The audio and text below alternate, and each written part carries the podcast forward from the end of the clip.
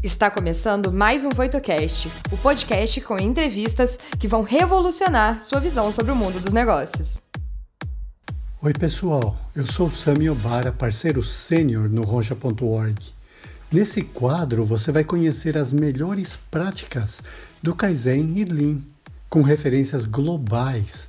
Nós vamos sempre trazer autoridades no assunto, focando a aplicação de uma cultura de excelência em grandes organizações ao redor do mundo. Olá, sejam muito bem-vindos e bem-vindas. Eu sou a Bárbara, Head de Conteúdos e Inovações na Voito, e vou trazer os principais insights que vão ajudar você em sua jornada, complementando sua experiência. Nos encontramos no final do episódio. Até lá! E hoje o nosso convidado ele conta com mais de 16 anos de experiência na Toyota onde ele foi treinado até mesmo na matriz, lá na Toyota do Japão. Então, ele prestou consultoria em diversas, centenas de empresas, desde segmentos alimentícios, instituições financeiras, uma das maiores aqui nos Estados Unidos, uh, produtoras de óculos, uh, trailers na Austrália, bebidas, cerveja, calçados e etc, etc. Então, e, e, ele esteve em vários países, muitos deles até junto comigo, desde, estamos falando de vários países europeus, ah, nas Américas do Sul, Central, Norte América, ah, vários países também ah, na, na África, a África do Sul, ele trabalhou junto com o pessoal nativo lá. Então, ele fez uma série de implementações muito interessantes, e uma delas foi aqui nos Estados Unidos, quando ele começou uh, em Los Angeles, vindo aqui todos os meses, ficando uma semana. E chegou um ponto onde o dono da empresa, o presidente, eles faziam confeitarias para Disneyland, para Universal Studios, uh, Bellagio, os maiores cassinos do mundo, de Las Vegas e etc.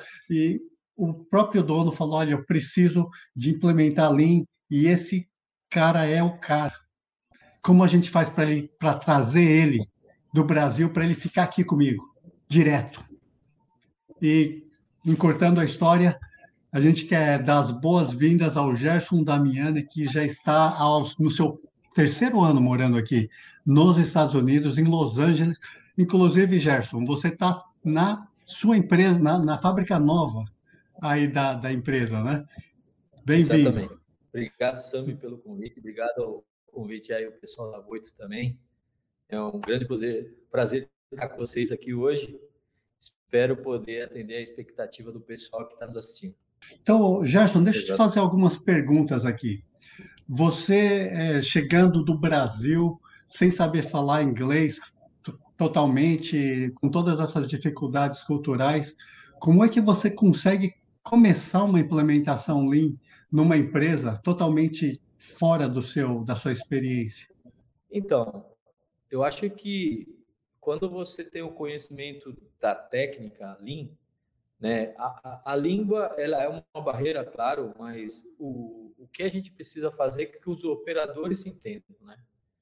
Então, é, quando, antes da, da Lechef, eu trabalhei na Osfargo, né? Então, é, era diferente, porque lá era financeiro, a gente não tinha tinha um chão de fábrica, mas algum, a grande maioria dos processos estava dentro do computador.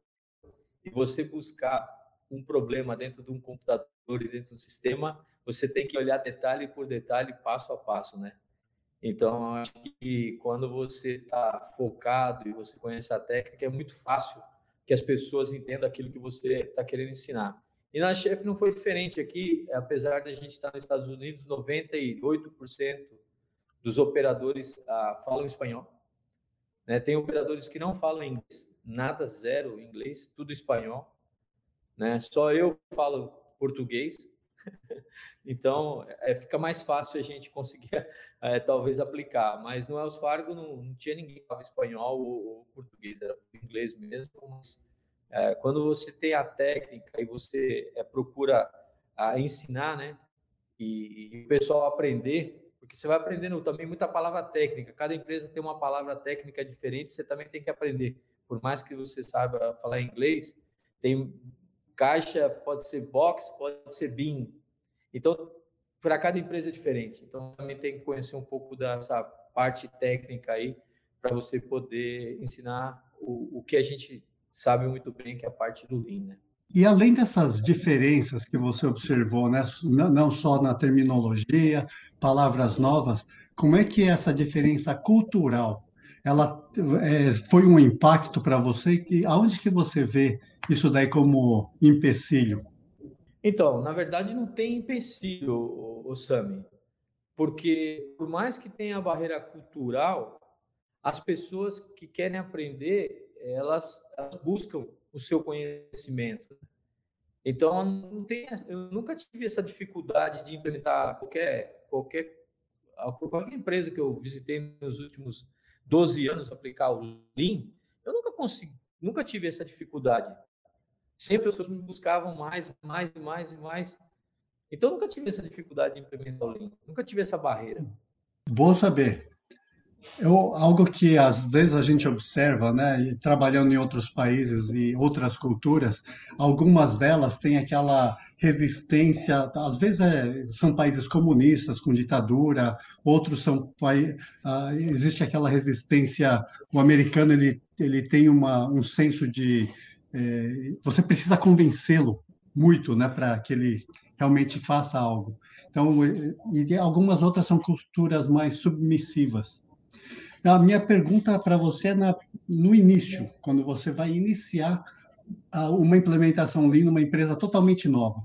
Que dica que você dá para esse pessoal que quer começar a dar o primeiro passo numa implementação Lean? Então, primeiro você tem que fazer um assessment, né? Para saber a que nível que a empresa está e onde você deve iniciar a implementação Lean. Então, sempre que eu vou implementar Lean numa empresa diferente, eu faço esse assessment, eu busco saber em que nível que está o 5S, o trabalho padronizado, PDCA, problem solving, e eu vejo que a empresa precisa para já. Nem sempre o 5S vai ser o primeiro. Eu sempre falo isso aí. Né? Porque você vai numa empresa de alimentos, 5S é, faz parte do dia a dia deles. Ah, não tem as faixas lá, mas está limpo. Então você não precisa, talvez, começar pelo 5S. Talvez tenha que começar com desperdício, né? Ou trabalhar com a estabilidade básica das companhias, né? Então, é, eu procuro primeiro ver os resultados que a companhia está, de acordo com seus ah, respectivos, respectivos gráficos, se tem ou se não tem empresa que não tem nem gráfico, não tem nem controle. Então, você, quando você faz esse assessment, te dá uma, uma base para direcionar para onde você tem que ir para que a, a, a, implementação seja correta. Né? Então, tem empresa que eu falo assim, olha, antes de implementar a linha, a gente tem que fazer estabilidade básica. E a estabilidade básica, o, o Roncha também faz isso. Então, a gente ajuda a empresa a fazer estabilidade básica primeiro para implementar a linha. Né? Quão crucial, ô Gerson, quando você vai fazer uma implementação de Lean, é o papel da liderança? Né? que nível de liderança tem que estar engajado para suportar e apoiar implementações Lean? Então, Sami, se eu acho que todos os níveis da liderança, né? Desde o presidente até o líder, que a gente chama aqui nos Estados Unidos, né? Que é o líder. Porque se eles não tiverem engajado, não vai funcionar nada. Porque o operador, né, principalmente aqui nos Estados Unidos, é, não sei se é porque é uma cultura hispânica, né, o mexicano, ou seja lá, hondurenho, o pessoal tem a, a, eles trabalham muitos anos no mesmo lugar, né? 20 anos na mesma padaria, como se diz aí no Brasil, né? Então, quando você chega lá para mudar um processo, você fala, mas faz 20 anos que eu faço o pão do mesmo jeito, agora você quer mudar o processo. Eu não estou mudando a fórmula, não estou mudando nada, só estou mudando a maneira de trabalhar. O pão é o mesmo, o ingrediente é o mesmo, a receita é o mesmo, o jeito de cozinhar é o mesmo. A única maneira é como ele vai fazer o processo mais eficiente. Então, na cabeça deles, a gente está mudando tudo. E não está, está mudando para ele ser mais eficiente. Mas ele faz 20 anos que está ali. Então, fala, ah, legal, vamos fazer. O líder, se o líder não está ali na implementação, depois de duas semanas que a gente implementou e standardizou, a gente vai voltar para trás. Uhum. O pessoal vai voltar para trás automaticamente. Então, se a liderança não estiver ali comprometida e saber por que você está fazendo aquilo ali, por que, que tem que fazer aquilo, não vai funcionar. Vai perder tempo. Você mencionou é, é, a estabilidade básica como uma das primeiras coisas que você quer atingir com esse, é, esse assessment, esse diagnóstico, né, o levantamento inicial. O que, que vem a ser uma estabilidade básica? Que, que elementos você analisa e presta atenção? Então, a gente olha muito a eficiência de máquina, né? Se você tem, tem empresa que aplica OE, tem empresa que aplica uptime, tem empresa que aplica downtime, tudo é, é junto misturado é a mesma coisa no final, né? O quanto você é eficiente. Aí depois a gente olha também a parte de refúgio, né? O resíduo. Aqui a gente fala animal feed. Na parte de alimento não existe refúgio, existe animal feed. Porque tudo que vai sobra aqui ou é rejeito vai para os animais comerem, né? Para engordar o gado, a gente diz. Né? Então, é, a outra parte é a parte de segurança ou da qualidade né, do produto, como é que está, né, se, se, a fábrica tem fluxo, se não tem fluxo. A grande maioria, quando você vai numa fábrica automática, é, que faz comida, por exemplo, não dá para você sair mudando layout. A fábrica, as máquinas têm 30, 50 metros de comprimento, não dá. Né? Uma fábrica de macarrão tem 70 metros uma linha. Como é que você vai ah, mudar essa máquina aqui agora? não dá para mudar o layout, né? Mas você dá para você trabalhar a maneira de, passar, de chegar o produto na máquina. Depois é como que você tira o produto rápido da máquina eficiente, né? Então é, é isso que a gente trabalha. Então, assim, Sami, a parte da estabilidade básica é que se o negócio, o fluxo não está bom, se você tem muito de excesso de, de inventário no meio do processo, você querer implementar ali no meio do, da bagunça, você vai você não vai ter resultado, né? Primeiro você precisa limpar o, né? O, pessoal fala limpa o capim primeiro para depois você enxergar o que tem debaixo do capim, né? Então uhum. você tem que dar essa limpada primeiro, organizar para você começar a enxergar o desperdício, né? Porque esse é o conceito básico, né? Quando a gente vai fazer um assessment, o que, que você vai olhar? Os sete desperdícios, três M's, né? Que é mudar, murir e murar. Esse é, é, o básico que você tem que estar olhando. Né? O Gerson, eu sei que em Los Angeles houve um até o um mês passado, estava como uma das piores pandemias, etc., todo localizado lá, e você mora perto da Disney, da Disneyland, tá. da California Adventures, etc. Como é que isso daí afetou a produção? Porque grande parte da sua produção vai para a Disney. E aí eles fecharam todos os parques. Como é que vocês lidaram com a, os altos e baixos? E os cassinos de Las Vegas também fecharam as portas, né? Então, Samir, na verdade a gente tem é, alguns principais é, clientes: escolas, universidades, Disneylândia, parques temáticos, hotéis, cassino, centro de convenções, tudo isso fechou. Ou seja, nós perdemos para alguns business que a gente tem, né? Nós temos 10 tipos diferentes de business, famílias de produto que a gente chama assim. Dessas 10 famílias de produto, é, 5 a gente perdeu 75% de venda durante a pandemia. Uhum. É, a gente teve que, como a gente trabalha no, aqui tem, aqui nos Estados Unidos é um pouco diferente do Brasil. A gente tem funcionário e a gente tem funcionário temporário. No Brasil você tem um limite para esse temporário. Aqui se você quiser deixar a pessoa dois anos, três anos como temporário, não tem problema nenhum. Quem paga, a empresa paga a agência, a agência paga o empregado, né? Então, essa é uma diferença básica. Então, nós fizemos foi, primeiro, tirar o pessoal de agência, só manter os funcionários da Lechef, né? E mover esse pessoal para os lugares que, onde a gente tirou o pessoal de, de temporário, a gente teve que mover algumas pessoas que eram da Lechef para outras plantas, né?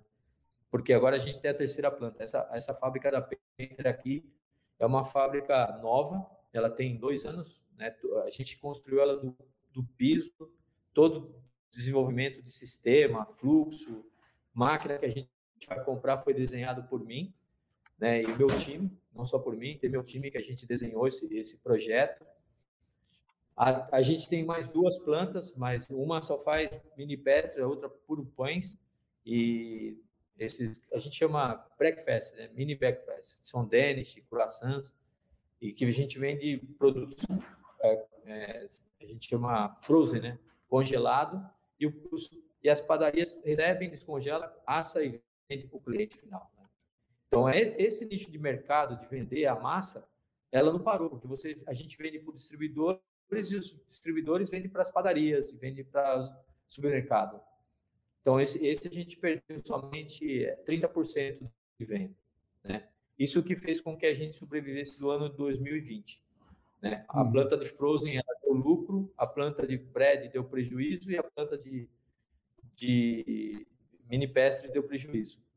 Então, no total, juntando o bolo todo, a gente perdeu dinheiro, com, apesar da pandemia. Mas a gente teve que desenvolver novos produtos também. Né? A gente começou a fazer individual wrap, né? empacar um produto classificado por causa da pandemia. Então, isso fez com que o tamanho do negócio começou a voltar. Então, a gente até conseguir desenvolver esse produto e mostrar isso para o mercado demorou uns três a quatro meses para começar a aumentar a venda pouco a pouco, né?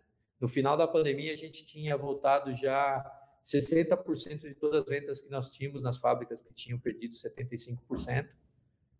Né? Então, isso ajudou a gente se manter aí. Ótimo. O Gerson, a Bárbara vai entrar daqui a pouco com perguntas, mas tem mais uma que o pessoal sempre faz, especialmente quando é, são segmentos como o seu, né? Que é mais artístico, culinária, não, não é nada muito é, preciso. É, qual que é a importância de ter um trabalho padronizado, a padronização dos seus processos em um, ambi ambiente como o seu, que o pessoal faz bolo? Então, né? Aqui a gente fala que tem os macos, né? É o cara que pega a farinha, o ovinho. O cara até sabe se a galinha dormiu no sol ou estava debaixo da árvore, só de focar no, no ovo, né? A gente brinca aqui com, com o nosso chefe, né? Mas a importância é extremamente high level, que eu digo, né? Então, quando eu cheguei aqui na Lei Chef, por ser muito importante, o pessoal tinha, mas tudo escrito em folha de papel. Então, quando a gente começou a colocar foto, fazer vídeos, né? Agora a gente vai aplicar uma nova metodologia aqui a partir do mês de abril, que todo o processo será filmado. Não vai mais ser folha de papel. Porque a gente, nós temos aqui, Sami, 1.100 produtos. Imagine você fazer 1.100 standardized work de cada processo produtivo. Então, multiplicando isso, dá em torno de 10 mil folhas. Então, é, é insano. Se eu colocasse meu grupo, que eu tenho cinco pessoas, eu teria que colocar duas pessoas, oito horas por dia para fazer isso, e demorar cinco anos para padronizar. Então, a única maneira que a gente encontrou foi através do vídeo que e a gente passou a treinar os líderes, que os líderes começassem a fazer o próprio trabalho padronizado deles. E eles fazem um vídeo, vai para o supervisor, o supervisor aprova e isso vai para uma nuvem, né? Então, quando a gente um novo empregado, a gente baixa da nuvem, o pessoal vê o vídeo e depois olha o processo e para poder fazer mais rápido o treinamento. Isso reduz muito o lead time de treinamento, né? Porque mesmo que você faça o trabalho bem feito, o trabalho padronizado, a pessoa às vezes não quer nem ler papel, às vezes tem vergonha, tem pessoa que não sabe ler. Tem um monte de complicação, né? E outra, a gente tem que fazer o trabalho padronizado em inglês e espanhol. Então, tudo que eu tenho que fazer é duplicado. Por isso que dá aí os, os 5 mil, 7 mil trabalho padronizado, né? Porque eu tenho que ter os dois. O pessoal da qualidade não fala espanhol, é inglês. E para o pessoal da fábrica tem que ser espanhol. Então, a gente está fazendo dois vídeos, um em inglês e um em espanhol, né? Para poder treinar mais rapidamente para a gente criar a nossa, a nossa cultura de, de padrão mesmo. Né? Legal. Vamos chamar a Bárbara aqui. Ela tem algumas perguntas que estão chegando do pessoal que está assistindo e a gente vai prestigiar tá, tais perguntas. Oi, pessoal, estou de volta por aqui. A primeira pergunta, então, é do SDM Vídeos. O que seria CESP, CESP, do processo inicial para a aplicação do Lean? Eu acho que ele quis dizer assessment. O assessment, é. Isso. Então, assessment, o que assessment é a gente fazer um, um raio-x da fábrica em todos os níveis. Desde a, a gente começa sempre olhando do despacho para a entrada do, do, material. Né? Quando a gente fala em linha, a gente sempre olha o sistema puxado.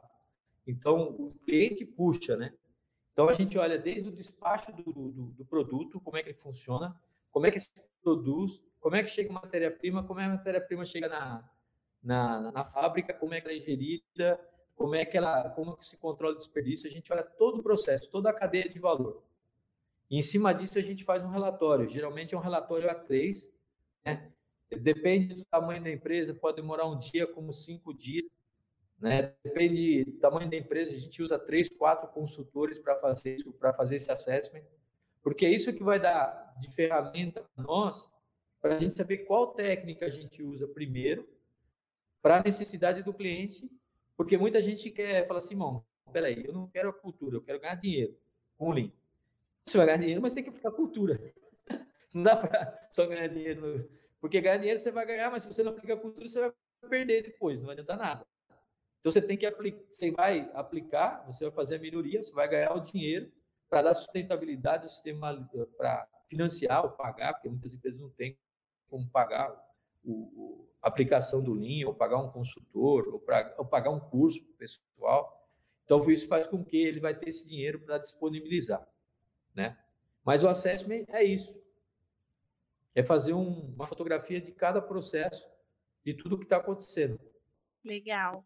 A segunda pergunta, então, é do Adriano Pereira. E ele faz assim: Gerson, bom dia. Já ocorreu de você não seguir com um projeto em determinada empresa por conta dos diretores não acreditarem que o melhor seria reduzir o volume e melhorar a qualidade do produto? Então, comigo nunca, nunca aconteceu, não. Que eu saiba, ao contrário, né? É, os diretores chamavam o gerente, chamavam o presidente para ver o que a gente estava fazendo. É, a gente nunca chegou nesse nível de um diretor afetar a nossa aplicação de Lean. Por isso que a pergunta do Sam ela foi importante. Quem é da cadeia uh, do corpo gestor que tem que participar? Todos eles têm que participar, né? Porque não pode só partir do presidente. O presidente é, o, é, é a pessoa que vai investir, é a pessoa que vai aprovar, né? Mas os diretores, o gerente, o grupo lead, o supervisor, o lead, se eles não tiverem comprometido, o, o consultor, a empresa que está lá, ou as pessoas que foram treinadas, né, ela não vai conseguir aplicar, porque o, o, o, o, empregado até quer, mas às vezes depende de um investimento, depende, às vezes depende de comprar uma, uma, uma mesa, depende de comprar uma cadeira. Não é, né? Na Toyota, a gente não evita comprar qualquer coisa, a gente faz tudo. A gente transporta o lixo e transforma em Kaizen. Tudo a gente transforma dentro da Toyota, né? Agora, em outras empresas, não. O pessoal quer fazer quadro bonito. Ah, tem que gastar dinheiro. Não dá para fazer uma gestão visual se você não tiver um quadro bonito. Na Toyota, os quadros é tudo de chapa de aço. tudo soldado pelos próprios operadores. Então, é, então, né? Cada empresa tem a, a sua maneira de gastar dinheiro ou, ou economizar dinheiro na aplicação do Lean. Mas eu nunca tive esse tipo de problema, não. E nunca tive nenhuma resistência. Graças a Deus. Enquanto você falou agora pela questão dos diretores, né, o Antônio Souza, ele perguntou se alguma vez no seu trabalho de implementação sentiu que haveria resistência por, parte de um ou mais colaboradores. Então, agora na parte dos funcionários mesmo, o pessoal mais chão de fábrica, você sentiu isso em algum momento? Então, é, na parte do funcionário, o funcionário ele quer ter o, tra trabalho dele. Se você fazer o trabalho dele mais fácil, não tem por que ele é, é não fazer. Entende o que eu digo? Então, pode ser que quando você está mostrando uma ideia, como a gente tem a visão mais longe, né, que a gente se fala, então a gente fala, o pessoal fica, ué, o que ele está falando? Não entendeu. Então, na, na medida que você vai aplicando, você vai explicando no detalhe, ah, agora sim, agora, agora estou entendendo. Porque na nossa cabeça, o, o processo está ali desenhado. A coisa está tá funcionando. Mas eles não conseguem entender a sua cabeça, o que está dentro da sua cabeça. Né? A gente desenha fluxo. A gente desenha o processo dentro da nossa cabeça antes de implementar lá. Na hora que implementa, o pessoal vem trabalhando e fala, putz, ah, agora sim, agora estou entendendo né? Esse maluco aí, você chama a gente até de maluco, porque como é que ele tirou isso dessa ideia? Né? Mas não é que a gente é, é maluco, é que a gente conecta o processo. A gente conecta, né? Por exemplo, hoje a gente trouxe 5 horas da manhã aqui para mudar uma linha de montagem, a linha de embalagem. Era tudo separado, eu conectei tudo. Todas as máquinas, são cinco máquinas diferentes, cinco tipos de produto para produzir. Quando a gente desenhou, a gente desenhou aqui, todo mundo falou, mas será que isso funcionar? A gente já está já tá embalando aí, tá, antes produzia, embalava um, um rack, que a gente chama rack de bake, né? Em cinco minutos, agora a gente está embalando em cada três minutos. A gente economizou dois minutos por rack. Então, quanto que de eficiência a gente ganha? Então, é, às vezes é, é, isso, né? A resistência, talvez ela venha porque o pessoal não tenha o conhecimento técnico que a gente tem. Mas essa resistência a gente tem que entender que faz parte do processo. A pessoa tem a resistência porque a gente não está explicando direito. Porque a gente não convenceu ele a importância de fazer aquilo. Então, esse é o papel que nós temos que fazer para as pessoas aprenderem, não só eu, como o time líder, como grupo líder, é uma, é uma, é uma fase de convencimento, né? Porque, imagina, numa padaria aqui, o pessoal faz 20 anos pão do mesmo jeito, igual eu falei, como é que você vai fazer o cara mudar o pão? O pão não mudei, não mudei receita, não mudei nada. Só mudei a maneira do cara produzir o pão. O processo dele. Então, às vezes, é isso que eles não entendem, mas eu não tenho nenhum tipo de, de resistência assim, né? Porque a gente tem essa. Você tem que ter a paciência. Né? O consultor ele tem que ser o, o. Por isso que o pessoal chama de mestre, né? Não sei se é isso, né, Sam? Mestre, sensei. A gente tem que ter a paciência. Tem que ter. Tem que falar, respira. Hum, vamos, todo mundo agora. a gente tem que ter essa. E tem que ter alegria também. Se você não tiver alegria, se você não fizer falar a linguagem do operador, você não vai aproveitar nada. Se você vem com arrogância, mostrando que você é maior que ele, para quê? Você tem que estar no mesmo nível que ele. Então aqui a gente fala a língua da, né, que o pessoal fala no Brasil, a língua da peãozada, né? E a peãozada fica feliz. Legal. Gerson, eu sei que a Bárbara tem ainda alguns insights para fazer, mas eu queria te agradecer muito sobre é, pela sua é, generosidade aí. Eu sei que vocês estão a mil por hora nesses momentos. Eu queria também te perguntar, antes de te dar a sua palavra final, antes de você sair, é, como é que faz para o pessoal do Brasil, nossos companheiros, quando vierem visitar a Disney, eles podem visitar também a sua empresa? Dá um toque aí para gente, como é que funciona? Então, aqui, nossa ideia é exatamente essa, né, Sami? quando nós viemos aqui há três anos atrás, o nosso projeto era implementar Lean na fábrica para que a gente pudesse receber o máximo de visitantes possíveis. Né? E mostrar como é que a gente desenvolveu ah, toda a cadeia de, de, de, treinamento. Então, primeiro, a gente, eu, nós começamos aqui pela estabilidade básica mesmo e começar a ter data, dados, né? Porque sem dados, como é que você melhora? Não dá para melhorar se não tem dados. Então, a gente demorou aí quase dois anos capturando dados, né? não que a gente demorou dois anos capturando para aplicar, não. A gente teve que aplicando onde a gente quer coletar dados, né? Agora a gente implementou um sistema que a gente está desenvolvendo software aqui no, no, nos Estados Unidos, onde nós estamos é, controlando todo o waste que tem no processo. Desde a parte de mixar, desde a máquina que faz o primeiro primeira massa, a segunda massa na hora de empacar, quantos por cento de cada parte desse processo está perdendo. Então, para você ter uma ideia, no ano de 2018, 18, 18 nós perdemos 1,7 milhões de libras. A gente jogou fora. Agora, no, no ano de 2019, a gente, a gente jogou 1,3. Ah, a gente reduziu 470 mil libras. É 470 mil dólares isso aí. Para cada libra, mil, um dólar. Para você ter uma ideia. Então, 2020 não é muito referência porque a gente não produziu o mesmo volume. Mas a gente fez proporcional, nós reduzimos 12% em relação ao volume total que se produziu, que tirou, a gente reduziu 12% em relação a 2019. Agora, com a aplicação desse software, na semana passada a gente conseguiu, encontrou produto que a gente estava perdendo 30% na produção. Mas se a gente não controla, a gente não tem. Então, esse software é um software novo que está sendo desenvolvido aqui.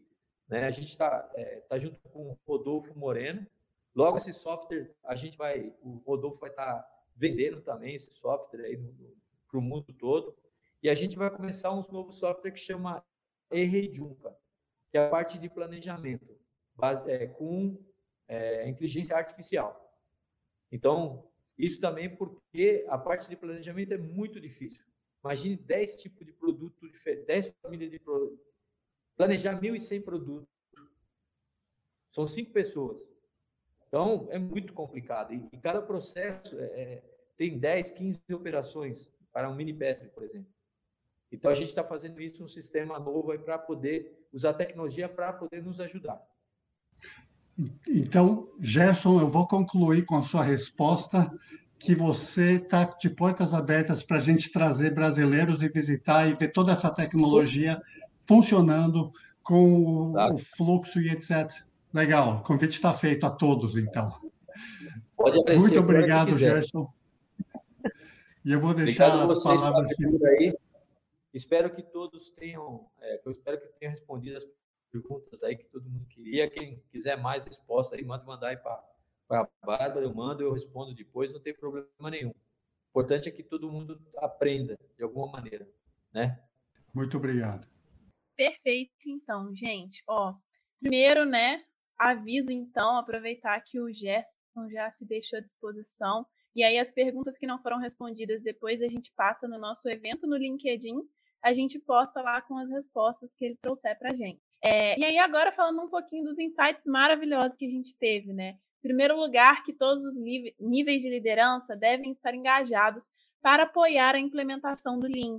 Então, precisa dessa, é, desse engajamento também da liderança para fazer com que as coisas vão para frente, porque senão acaba empacando em algum ponto, justamente por uma resistência que muitas vezes não deveria existir, foi apenas uma falha de comunicação. É, em relação à estabilidade básica, se o fluxo não está bom e você quer implementar o Lean no meio da bagunça, você simplesmente não vai conseguir resultados, né? Você vai simplesmente manter os desperdícios ou às vezes até mesmo não melhorar o cenário final. Então, esse assessment, né, que a gente falou bastante aqui hoje, ter todo esse controle, entender direitinho como que está o contexto da organização é muito importante.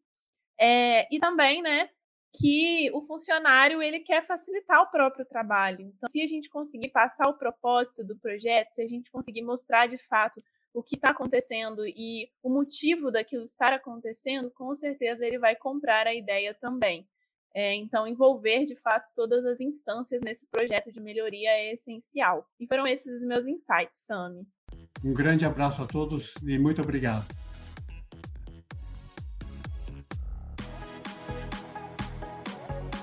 que você achou do episódio de hoje? Não se esqueça de dar o play no próximo e nos seguir na sua plataforma de podcasts favorita para não perder nenhum episódio novo. Ah, você também pode nos seguir nas redes sociais. Os links estarão na descrição desse episódio. Nos vemos em breve. Até lá!